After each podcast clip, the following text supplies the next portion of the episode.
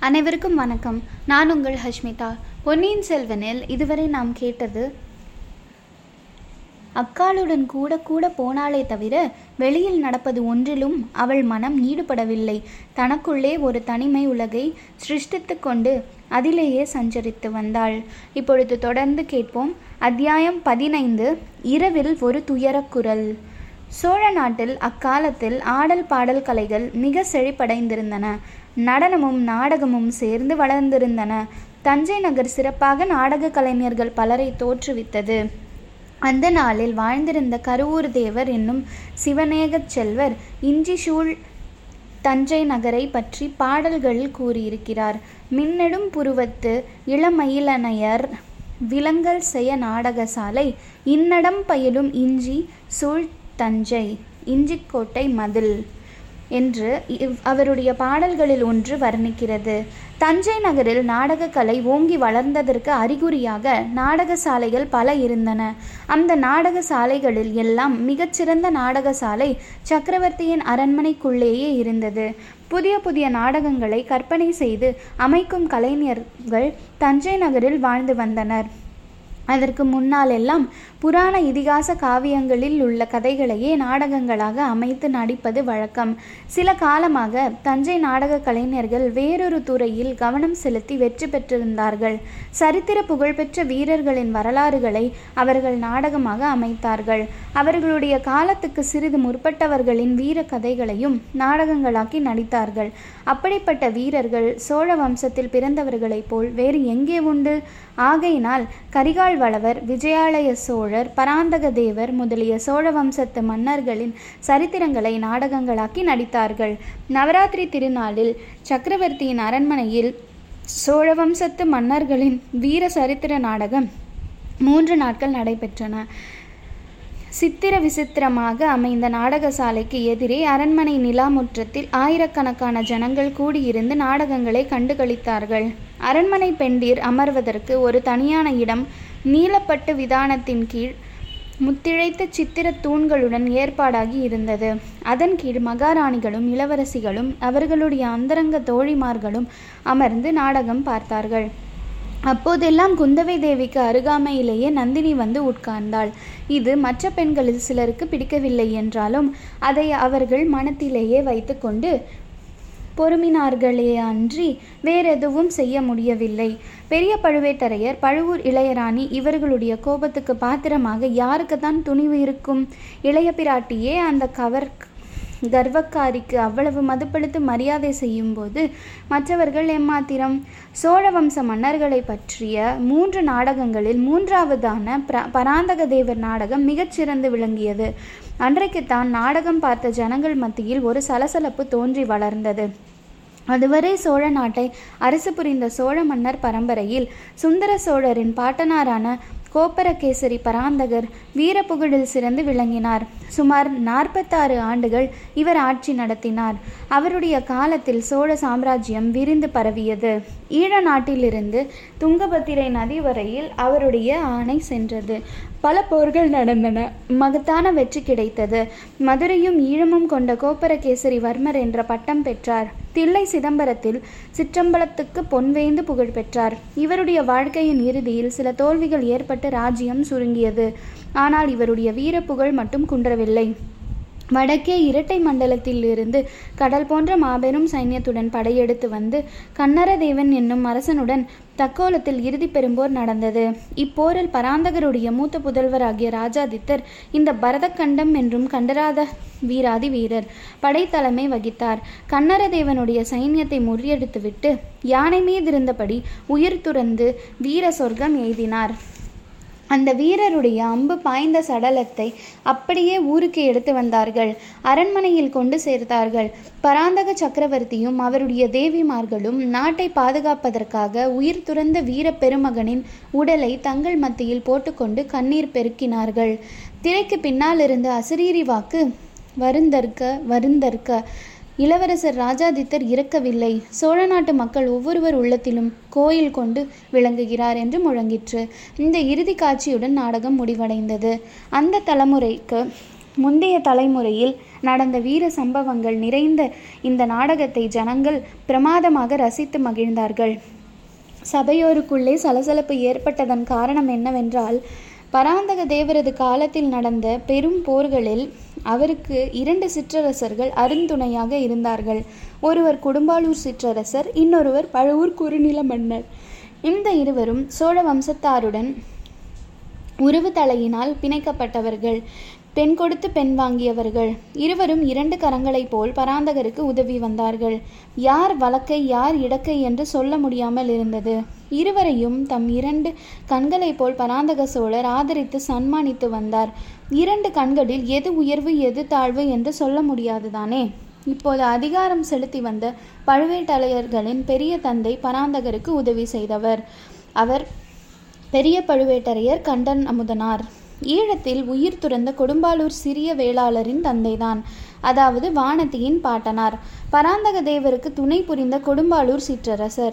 பராந்தக தேவரின் நாடகம் நடத்தியவர்கள் மேற்கூறிய இரண்டு சிற்றரசர்களுக்குள்ளே எவ்வித உயர்வு தாழ்வும் வேற்றுமையும் கற்பியாமல் மிக ஜாக்கிரதையாகவே ஒத்திகை செய்திருந்தார்கள். இருவருடைய வீரப்புகழும் நன்கு வழியாகும்படி நடித்தார்கள். பராந்தக தேவர் அந்த இரு வீரர்களையும் சமமாக சன்மானித்ததை குறிப்பாக எடுத்து காட்டினார்கள் ஆன போதிலும் நாடகம் பார்த்த சபையோர் அத்தகைய சமபாவத்தை கொள்ளவில்லை என்பது சீக்கிரத்திலேயே வெளியாயிற்று. அவர்களில் சிலர் கொடும்பாளூர் கட்சி என்றும் வேறு சிலர் பழுவூர் கட்சி என்றும் தெரிய வந்தது கொடும்பாளூர் தலைவன் வீரச் செயல் புரிந்ததை நாடக மேடையில் காட்டியபோது சபையில் ஒரு பகுதியார் ஆரவாரம் செய்தார்கள். பழுவூர் வீரன் மேடைக்கு வந்ததும் இன்னும் சிலர் ஆரவாரித்தார்கள். முதலில் இந்த போட்டி சிறிய அளவில் இருந்தது வர வர பெரிதாகி வளர்ந்தது. நாடகத்தின் நடுநடுவே நாவலோ நாவல் என்னும் சபையோரின் கோஷம் எழுந்து நாலு திசைகளிலும் எதிரொலியை கிளப்பியது. இந்த நாளில் உற்சாகத்தையும் ஆதரவையும் காட்டுவதற்கு ஜனங்கள் ஜெயகோஷம் செய்வது போல் அக்காலத்தில் நாவலோ நாவல் என்று சப்தமிடுவது வழக்கம். சபையில் எழுந்த இந்த போட்டி கோஷங்கள் குந்தவை தேவிக்கு உற்சாகத்தை அளித்தன. கொடும்பாளூர் கட்சியின் கோஷம் வழுக்கும்போது பக்கத்தில் இருந்த கொடும்பாளூர் இளவரசியை தூண்டி பார்த்தாயா வானதி உன் கட்சி இப்போது வலுத்துவிட்டது என்பாள். கள்ளம் கபடமற்ற வானதியும் அதை குறித்து தன் மகிழ்ச்சியை புலப்படுத்துவாள் பழுவூர் கட்சியாரின் கோஷம் வழுக்கும்போது இளைய பிராட்டி நந்தினியை பார்த்து ராணி இப்போது உங்கள் கட்சி பழுத்துவிட்டது என்பாள்.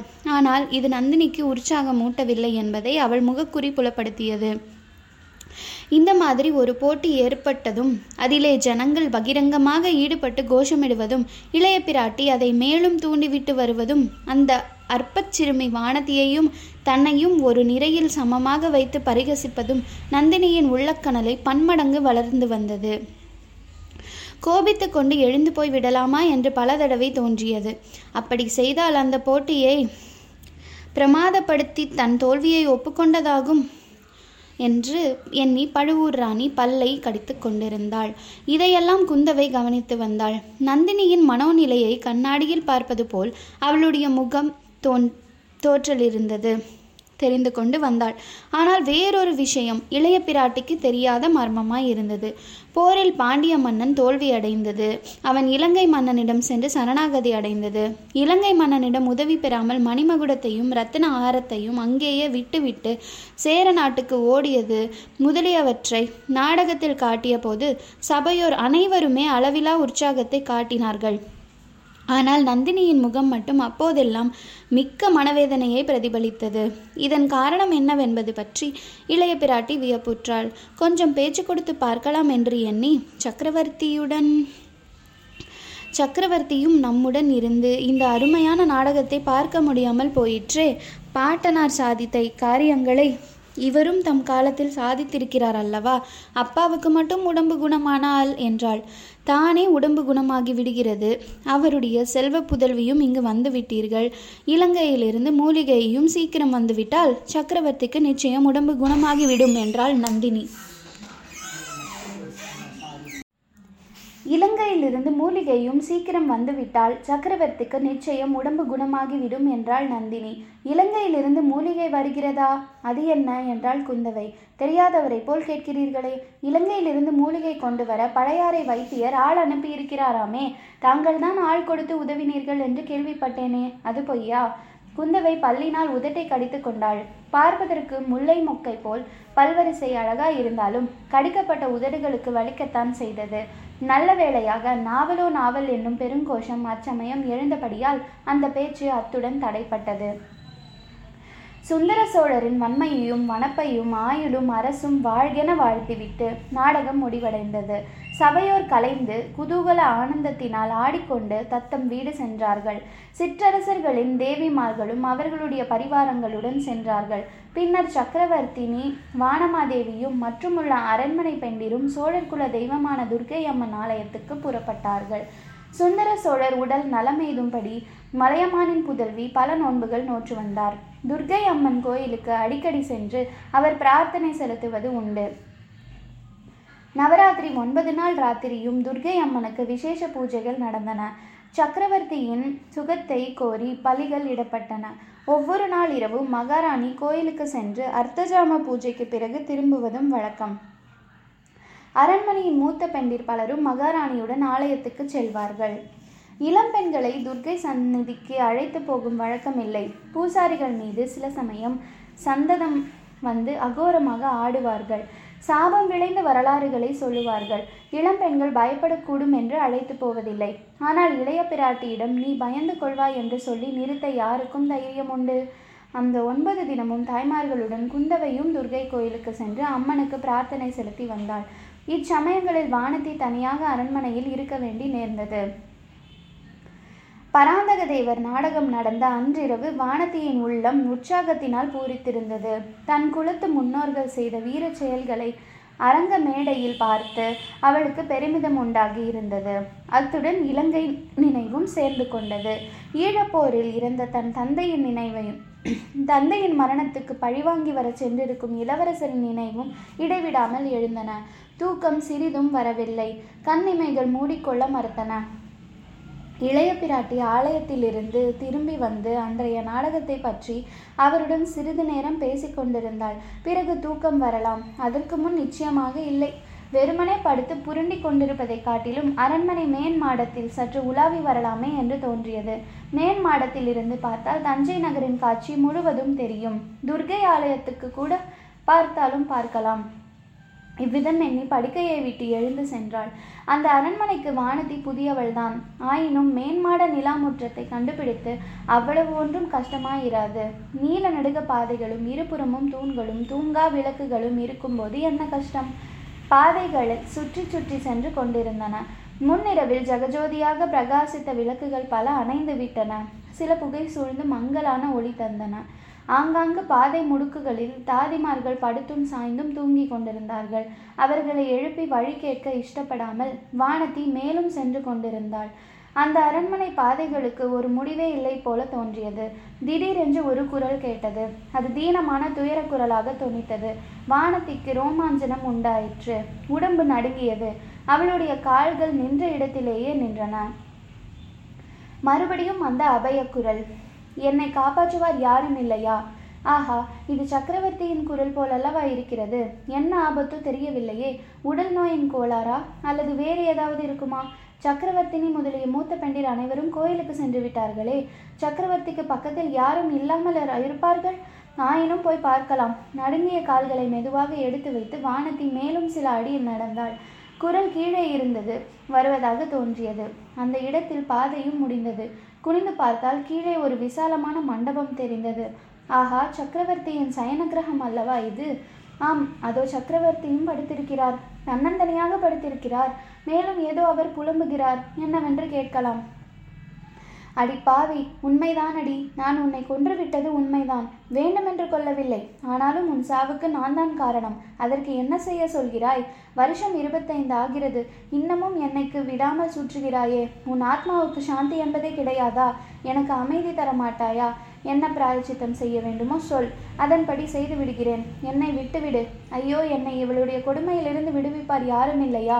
எல்லோரும் என் உடல் நோய்க்கு மருந்து தேடுகிறார்களே. என் மனநோயை தீர்த்து காப்பாற்றுவார் யாரும் இல்லையா போ போ போய்விடு. இல்லை போகாதே நில். நான் என்ன செய்ய வேண்டும் என்று சொல்லிவிட்டு போ. இப்படி மௌனம் சாதித்து என்னை வதைக்காதே. வாயை திறந்து ஏதாவது சொல்லிவிட்டு போ. இந்த வார்த்தைகள் வானதியின் காதில் இரும்பை காய்ச்சி விடுவது போல் விழுந்தன.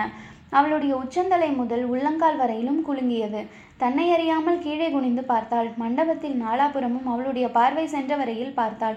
சக்கரவர்த்திக்கு எதிரில் சற்று தூரத்தில் ஒரு உருவம் நின்று கொண்டிருந்தது. அது பெண்ணின் உருவம். பாதி உருவம்தான் தெரிந்தது. பாக்கி பாதி தூண்ணிடலிலும் அகில் புகையிலும் மறைந்திருந்தது.